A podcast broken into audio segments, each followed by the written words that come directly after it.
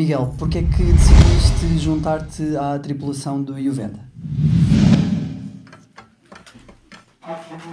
Bom, a razão é, simples, foi basicamente as mesmas, as mesmas razões que levaram tanta gente a, a, a mobilizar-se para esta causa. Na altura, em 2015 e 2016, foi mais ou menos o pico de atenção mediática sobre esta chamada crise dos refugiados e quer dizer, estamos a ser todos os dias inundados de imagens de quer dizer, do sofrimento de famílias inteiras nos campos de refugiados em ambos os lados da fronteira, uh, bem como uh, imagens das pessoas que atravessavam o mar em condições completamente precárias e, e, e certamente muitas delas uh, acabavam por não chegar ao outro lado.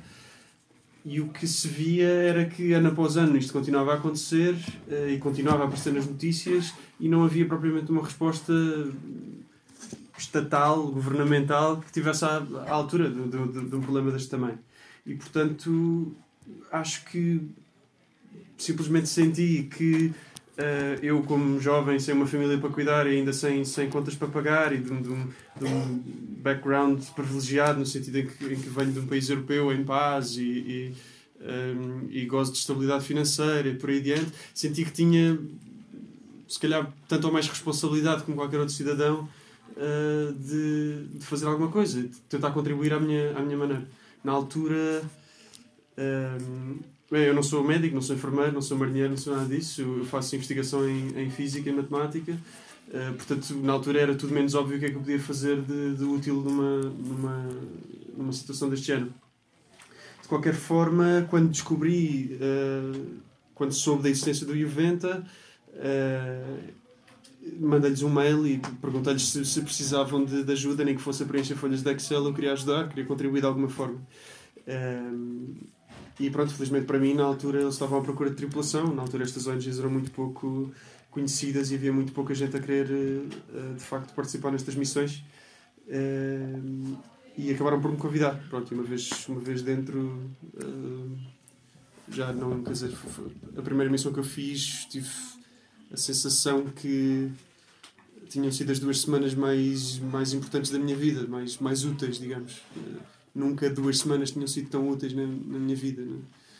Era a sensação que eu tinha e, portanto, pensei que o que queria era, não, era, era continuar a fazer, não parar de fazer aquilo que tinha feito uh, e tornar-me cada vez uh, melhor, mais conhecedor uh, do resgate marítimo. E pronto, foi isso que fiz até, até ser impedido de continuar. Um, ao todo, se é que tens uma estimativa, quantas pessoas é que salvaste? E hum, qual foi, ou quais foram as situações mais felizes e a mais triste, mais desesperante? Bom, quantas pessoas é que eu salvei? Eu não salvei ninguém sozinho, não é? Estamos a falar de um esforço coordenado de centenas, se não milhares de pessoas. Estamos a falar de, de uma ONG uh, com dezenas, se não centenas de tripulantes, mais todas as pessoas que trabalhavam incansavelmente em terra para, para pôr este navio a funcionar fazer angariações de fundos, a, a tratar de, de, de, contactos com os mídia, fazer trabalho de, de lobbying uh, e, e, tudo mais. Portanto, é, é, um, é um trabalho que, que, se faz com muita, muita gente e muita vontade de muita gente.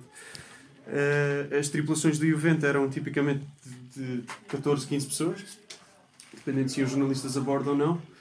Uh, e eu participei em quatro missões, cada missão tem cerca de três semanas. Quer dizer, é difícil uh, dar um número, dar uma estimativa das pessoas que, que, que me passaram pelas mãos, mas, mas certamente 6 ou 7 mil uh, passaram uh, em todo o tempo que lá estive. E situações mais felizes, mesmo mais desesperantes? Situações mais desesperantes, quer dizer, podia estar aqui, podia estar aqui o resto da noite a falar de, de situações desesperantes. Na verdade, acaba por ser o dia a dia naquela zona. Um, de facto, nós resgatámos, participámos no resgate de 14 mil pessoas, mas. Participámos no resgate de, de 14 mil pessoas uh, ao longo de um ano e isso por si só é bom, mas perdemos muita gente. A verdade é que perdemos mesmo muita gente e perdemos muita gente porque não tínhamos uh, capacidade, não, tínhamos, não chegámos rápido o suficiente, não tínhamos uh, material bom o suficiente, não tínhamos gente suficiente, dinheiro suficiente, navios suficientes e tudo isso. Um, quer dizer, para dar um exemplo de uma situação deste género, uh, eu, na minha primeira missão tivemos que. Uh, soubemos da existência de um barco que vinha, um barco de borracha, daqueles típicos que vemos nas, nas fotografias e nas filmagens dos resgates. Uh, um barco de borracha tipicamente leva 130, 140, 150 pessoas. Uh, todas comprimidas umas contra as outras uh, e, e, estes barcos certamente não estão construídos para, para alto mar. Aliás não estão construídos para, para coisa nenhuma em segurança quanto mais alto mar. Uh, e era meio da noite, era para aí 9 ou 10 da noite já não se via absolutamente nada e encontramos este barco que, que tentámos começar a resgatar mas tínhamos as, as, piores condições possíveis. Tínhamos, estava uma ventania enorme e estavam ondas de 2 metros uh, que dificulta muitíssimo qualquer operação de resgate uh, e dificulta muitíssimo manter toda a gente em segurança. este barco, quando lá chegámos, já estava furado, portanto, o barco é constituído por três ou cinco tubos que, que andam à volta, que fazem a, a volta toda do barco e um dos tubos estava arrebentado e as pessoas estavam a escorregar a cada onda que passava, escorregava mais, mais umas quantas para, uh, para a água. Uh, portanto, quando chegámos lá, tínhamos esta visão do inferno à nossa frente, tínhamos dezenas de pessoas dentro da água, pessoas, uh, digo, que não têm coletes salva-vidas, não têm sapatos, quanto mais coletes salva-vidas. E, e, a esmagadora maioria não sabe nadar. Aliás, muitas destas pessoas vêm, vêm de países onde, onde não existe mar, não é? no interior de, do continente africano. Um, ehm, e pronto, o que começámos a fazer foi começar a puxar as pessoas, obviamente, a tirarmos tudo o que flutuava para dentro da água, centenas de coletes salva-vidas, mais, mais uh, objetos flutuantes que temos a bordo, e começámos a puxar as pessoas, mas puxar uma pessoa para, para dentro do, do barco é uma coisa extremamente uh, exigente, porque nós não podemos ir para dentro da água, como é óbvio. Portanto, uh, o que temos que fazer é aproximar-nos com, com um barco de, com um dos nossos semi-rígidos, temos que nos aproximar de uma pessoa, virá-la de costas para que ela em pânico não, não nos consiga agarrar, depois agarrar-lhe pelos braços, uh, empurrá-la ligeiramente para baixo para aproveitar a impulsão da água e depois puxá-la para cima. E isto é debruçados em cima do tubo do nosso, do nosso barco. Portanto, é, é, é de facto é uma coisa extremamente exigente e extremamente demorada. E, e estamos a falar, estamos a falar de uma tripulação de 15 pessoas tínhamos dois semi-rígidos, portanto são, são uma tripulação de cinco pessoas que estão fora do, do navio e podem de facto puxar as pessoas para, para cima. Sendo que dois estão a conduzir este semi-rígido, então, então temos três pessoas, estamos reduzidos a três pessoas que podem puxar pessoas para cima. Felizmente começaram a chegar outras ONGs e, e, e começaram a fazer esta, esta, este trabalho connosco e ao fim de, bom, não sei quanto tempo terá passado, porque uma pessoa perde um bocado a noção do tempo numa situação destas, mas conseguimos resgatar 113 pessoas e na altura foi toda a gente que vimos, portanto ficámos, eh, aliás, ficámos muitíssimo contentes porque, uh, porque quer dizer, nunca tínhamos tido um resgate numa situação tão, tão agreste, tão, tão difícil em termos uh, de ambiente. Um, ehm, depois, a falar com as pessoas que tínhamos acabado de resgatar, percebemos que um, ehm, que na verdade, uns segundos antes de nós chegarmos, talvez até por causa da agitação causada pela nossa chegada iminente, uh, tinha escorregado uma menina de 3 anos para dentro da água e a mãe dela tinha ido atrás. Uh, e pronto, procurámos por todo o lado, obviamente só mesmo por descargo, descargo de consciência, porque numa situação destas é completamente impossível encontrar seja quem for, uh, quanto mais com vida. Portanto, era mesmo mais uma questão emocional do que racional. Uh, e pronto, de facto não encontramos nada, nem ninguém, e ao longo dos, dos dias seguintes fomos percebendo que na verdade não perdemos duas pessoas, perdemos uh, cerca de 16, 17 ou 18. É difícil dizer ao certo porque na verdade também ninguém sabe quantas pessoas é que vêm nestes barcos. Né? Uh, não existe uma contagem propriamente de pessoas, né? não há documentos, não há nada. Né? Portanto, o que nós podemos fazer é estimativas. Uh, e ao longo dos dias seguintes, às vezes, há corpos que, que dão à costa na Líbia ou que são encontrados por algum navio que vai a passar. Uh, acho que conta como uma das situações mais tristes que tive que, que, presenciar, embora haja muitas, muitas, muitas. Quer dizer, perdemos mesmo muita gente uh, em missões em que eu estive presente. Uh, para contar, se calhar, uma, uma situação que a mim, se calhar, foi uma das situações mais bonitas da minha vida, foi exatamente no mesmo resgate. Uh, quando nós chegámos e começámos a atirar coletes salva-vidas para dentro da água para que as pessoas se pudessem agarrar enquanto nós, enquanto nós as puxávamos para cima, houve uma pessoa, lembro-me de, de, de, um, de um homem, era um barco quase, quase tudo uh, nigerianos, e este homem uh, nigeriano ainda estava em cima do, do barco, ainda não tinha escorregado para, para a água, ao contrário de outras dezenas de pessoas. Uh, e assim que viu os coletes salva-vidas na água, atirou-se para dentro da água, mais uma vez sem colete, e nadou, andou a recolher os, os coletes e a distribuí-los às, pessoas que não tinham uh, colete salva-vidas e recusou-se a ser uh, puxado para cima até que toda a gente tivesse sido puxado para cima antes dele. Portanto, isto, isto, para mim, quer dizer, às vezes há muito aquela narrativa de que. Um, quer dizer, de idealizar as pessoas que fazem, fazem parte destas organizações de resgate, porque, porque arriscam muito e por aí adiante. Na verdade, nós, nós não arriscamos nada, nós temos. Uh, temos medidas de segurança bastante restritas uh, para, para nos manter em segurança numa situação destas. Uh, temos alguns perigos porque contactamos com a Guarda Costeira Líbia e, e, por aí adiante, mas, mas de qualquer modo, a comparar com uma pessoa destas, não corremos risco nenhum, não é? Agora, quando começamos a falar de uma pessoa que se calhar fugiu de um país em guerra, atravessou um deserto, uh, foi preso, torturado e extorquido na, numa, num centro de detenção da Líbia, conseguiu fugir, ainda pagou tudo o que tinha por um lugar num barco mal construído.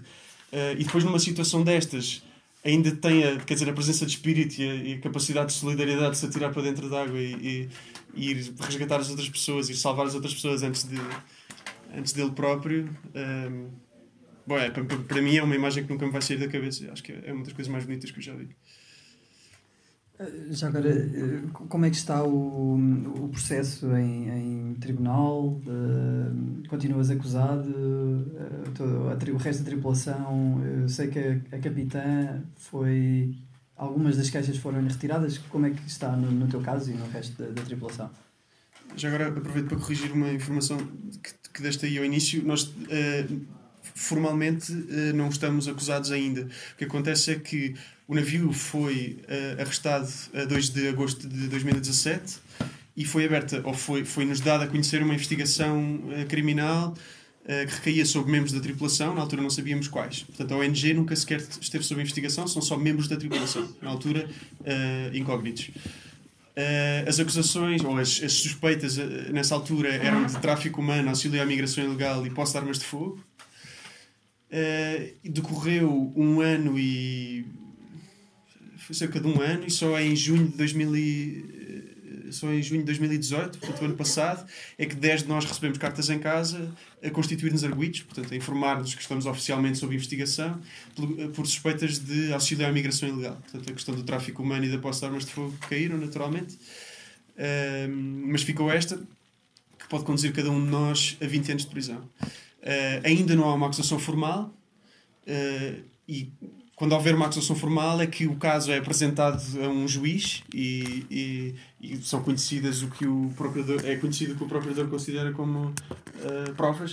Uh, e aí de facto temos que comparecer, comparecer, comparecer perante um juiz e, e, pronto ele lá decidirá se uh, se somos culpados ou não.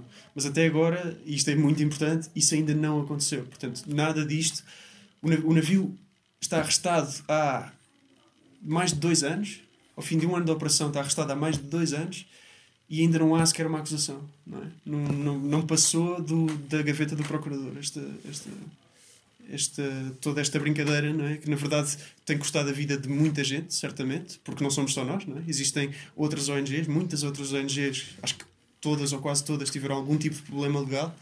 Uh, algumas com, o mesmo, com, a mesma, com a mesma suspeita que nós, como por exemplo Médicos Sem Fronteiras, Save the Children, um, uh, Open Arms tiveram todas esta mesma acusação de auxílio à imigração ilegal. Um, mas são tudo casos que não chegaram a lado nenhum. Portanto, não, nenhum juiz olhou para estes casos. Eu, eu, gostava só de perguntar ali no, ao live stream se o som está bom. Ok, ótimo. Também ninguém se está a queixar na, na net. Neste momento existem muito poucas organizações que estão a fazer eh, resgate e sabemos que o Frontex também eh, que, que, que guarda as verdadeiras guardas costeiras, porque a Líbia não é uma verdadeira guarda costeira. As verdadeiras guardas costeiras uh, europeias têm, têm uh, também os seus recursos são muito limitados. Uh, portanto, não sei se tens alguma indicação indicação de qual é o número de barcos que neste momento, qual é o número de organizações que se encontram neste momento no Mediterrâneo a fazer resgate? Se, se é que ainda existem. Uh, neste momento penso que há duas. Uh, um navio de, que é gerido por Save the Children e SOS Mediterrâneo. Na altura, este, este consórcio de organizações geria o navio Aquarius, que ficou muito conhecido porque foi, uh, foi o primeiro navio impedido de entrar uh, em portos italianos pelo Salvini e acabou por ter que ir desembarcar as pessoas a, a, a, Valência e depois acabou por ser arrestado por gestão indevida de resíduos tóxicos. Uh, portanto, é, é, mais uma acusação absurda que, que foi arranjada para, para um, parar os navios de, de, de, fazerem resgate. E penso que está lá mais outro, já não sei precisar exatamente qual é. Acho que é importante dizer também que a Frontex não tem uma operação de resgate. A Frontex o que tem é uma. Portanto, o que aconteceu é que em 2013 e 2014 havia uma operação governamental de resgate marítimo. Chamava-se Mare Nostrum, era paga pela União Europeia e gerida por Itália, pelos militares italianos. Ao fim de um ano, essa operação de resgate marítimo governamental resgatou 150 mil pessoas. E depois, por pressão de alguns uh, governos europeus, nomeadamente o, o do Reino Unido, uh, acabou-se com essa operação e essa operação foi substituída por uma operação muito mais pequena da Frontex uh, que não tem o objetivo de resgate propriamente dito, tem o objetivo de controle de fronteiras. A questão é, existem leis internacionais que obrigam qualquer navio que esteja numa presença de, um, de uma situação de emergência a resgatar as pessoas e levá-las a um porto seguro. Portanto, o que estes navios fazem é, são navios de guerra, andam por águas internacionais a patrulhar, a controlar as fronteiras. Se por acaso se depararem com, com um barco de, de eh, de refugiados são obrigados por lei a resgatar as pessoas e levá-las à Itália. Uh, e, e, esta é a situação em que nós vemos uh, a GNR, quando aparece nas notícias, a, a, fazer resgates marítimos. A GNR está inserida na Frontex e é isso que faz. Portanto, está inserida numa missão de controle de fronteiras, não de resgate. Por acaso acontece às vezes, e lá resgatam 30, 35 pessoas de vez em quando, mas, mas é preciso dizer que não existe hoje em dia uma operação governamental de resgate marítimo.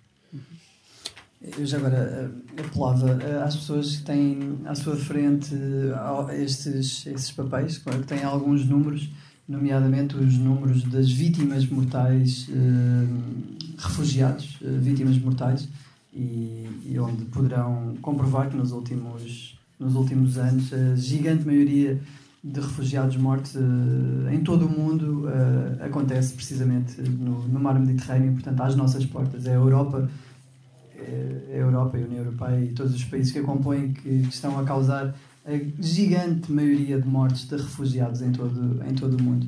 Um, que estão a causar, ou vá, vamos, que estão, que estão a, a, a, permitir com, com a sua inoperância que, que estas pessoas morram. Não é?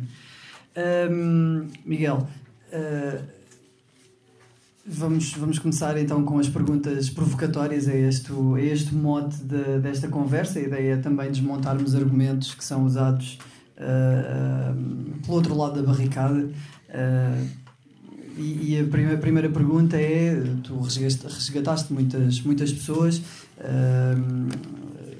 muitas vezes é usada então pelo outro lado a questão, uh, o argumento de que o que aparece nas, nas televisões são só mulheres e crianças, mas que a enorme maioria uh, são, são homens, são homens que nos vêm uh, invadir. é verdade? São maioritariamente homens? Eu não tenho os números na cabeça, não sei exatamente quantas, qual é a porcentagem de homens, mulheres e crianças que vêm, e certamente a minha experiência nisso, quer dizer, passaram por mim milhares de pessoas, mas não, não é uma amostra sequer aleatória de, de, das pessoas que vêm, portanto não, não, não, posso propriamente dizer. Agora, sei que, um, por exemplo, uh, a Alemanha e, e, vários outros países europeus uh, tinham uma lei de reunificação familiar, alguns países ainda, ainda, ainda utilizam isso. Uh, e o que acontecia em geral é que as famílias inteiras, por exemplo, no caso da Síria ou do Iraque, vinham famílias inteiras para a Turquia Uh, e as famílias enviavam um membro da família que fazia a travessia perigosa e ia a pé até, até a Alemanha e chegando à Alemanha pedia asilo e tendo asilo podia-se candidatar um, à reunificação familiar e então toda a família, crianças, mulheres e por aí adiante poderiam vir de maneira segura de avião uh, ter o estatuto de refugiado uh, na Alemanha. de facto, no início vinham, por causa disto, muitos, muitos homens e, e, e rapazes, na verdade, precisamente por esta razão. Depois, uh, o que aconteceu foi que, uh, de uma semana para a outra, uh, esta lei foi, um, foi cancelada. Portanto, de, estas famílias deixaram de poder fazer reunificação. e o que se viu foi, também de uma semana para a outra, uma alteração gigantesca da demografia das pessoas que começaram a vir. Estamos a falar de 2016, penso, no, no verão de 2016. Uh, uma alteração muitíssimo drástica da demografia. Portanto, se antes disso vinham uh, praticamente só homens e rapazes, a seguir vinham praticamente só homens e só, só mulheres e crianças, porque uh, de repente foi-lhes tirado, uh, tirada a possibilidade de, de, de, de se unificarem com a, com a, família que já tinha ido à frente. Né? este é um, é um ponto importantíssimo e que, na verdade, nunca é falado nos, nos mídias, mas que tem tudo a ver com política europeia, né? com política de migração europeia. Uhum.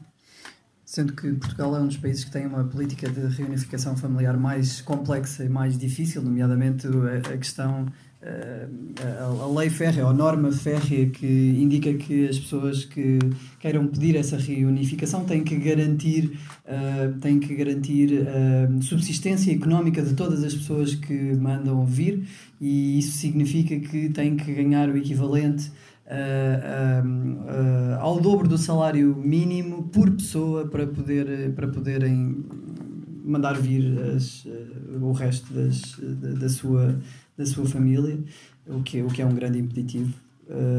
mas então vou fazer, mais uma, vou fazer mais uma pergunta provocatória e aliás vou-te fazer a pergunta achas que os refugiados nos estão a invadir? Bom, não. Uh, nem sei por onde começar, quer dizer, é um absurdo, não é? Uh, mas há, dados que são, que são uh, importantes, se calhar, referir nesta, nesta, nesta, nesta, nesta discussão. Uh, um deles, é, e acho que podem ver nesses, nesses papéis que o João distribuiu, um, um deles é que a Europa, os países europeus, estão longíssimo de ser os países do mundo que recebem mais refugiados. Né? Na verdade, Uh, o país do mundo que tem mais refugiados per capita é, é, o Líbano, se não, se não estou em erro, e a seguir deve ser a Jordânia e a Turquia. Uh, e, e a seguir, certamente, vêm países como países africanos uh, e por aí adiante. Portanto, quer dizer, nem sei em que lugar está o primeiro país europeu, porque deve ser a Alemanha, mas, mas, mas certamente longíssimo do primeiro lugar. Portanto, quer dizer, se nós estamos a ser invadidos, o que é que o Líbano está a ser? Que tem, se calhar não sei, um refugiado por cada três, três uh, libaneses, uh, é qualquer coisa nessa ordem de grandeza.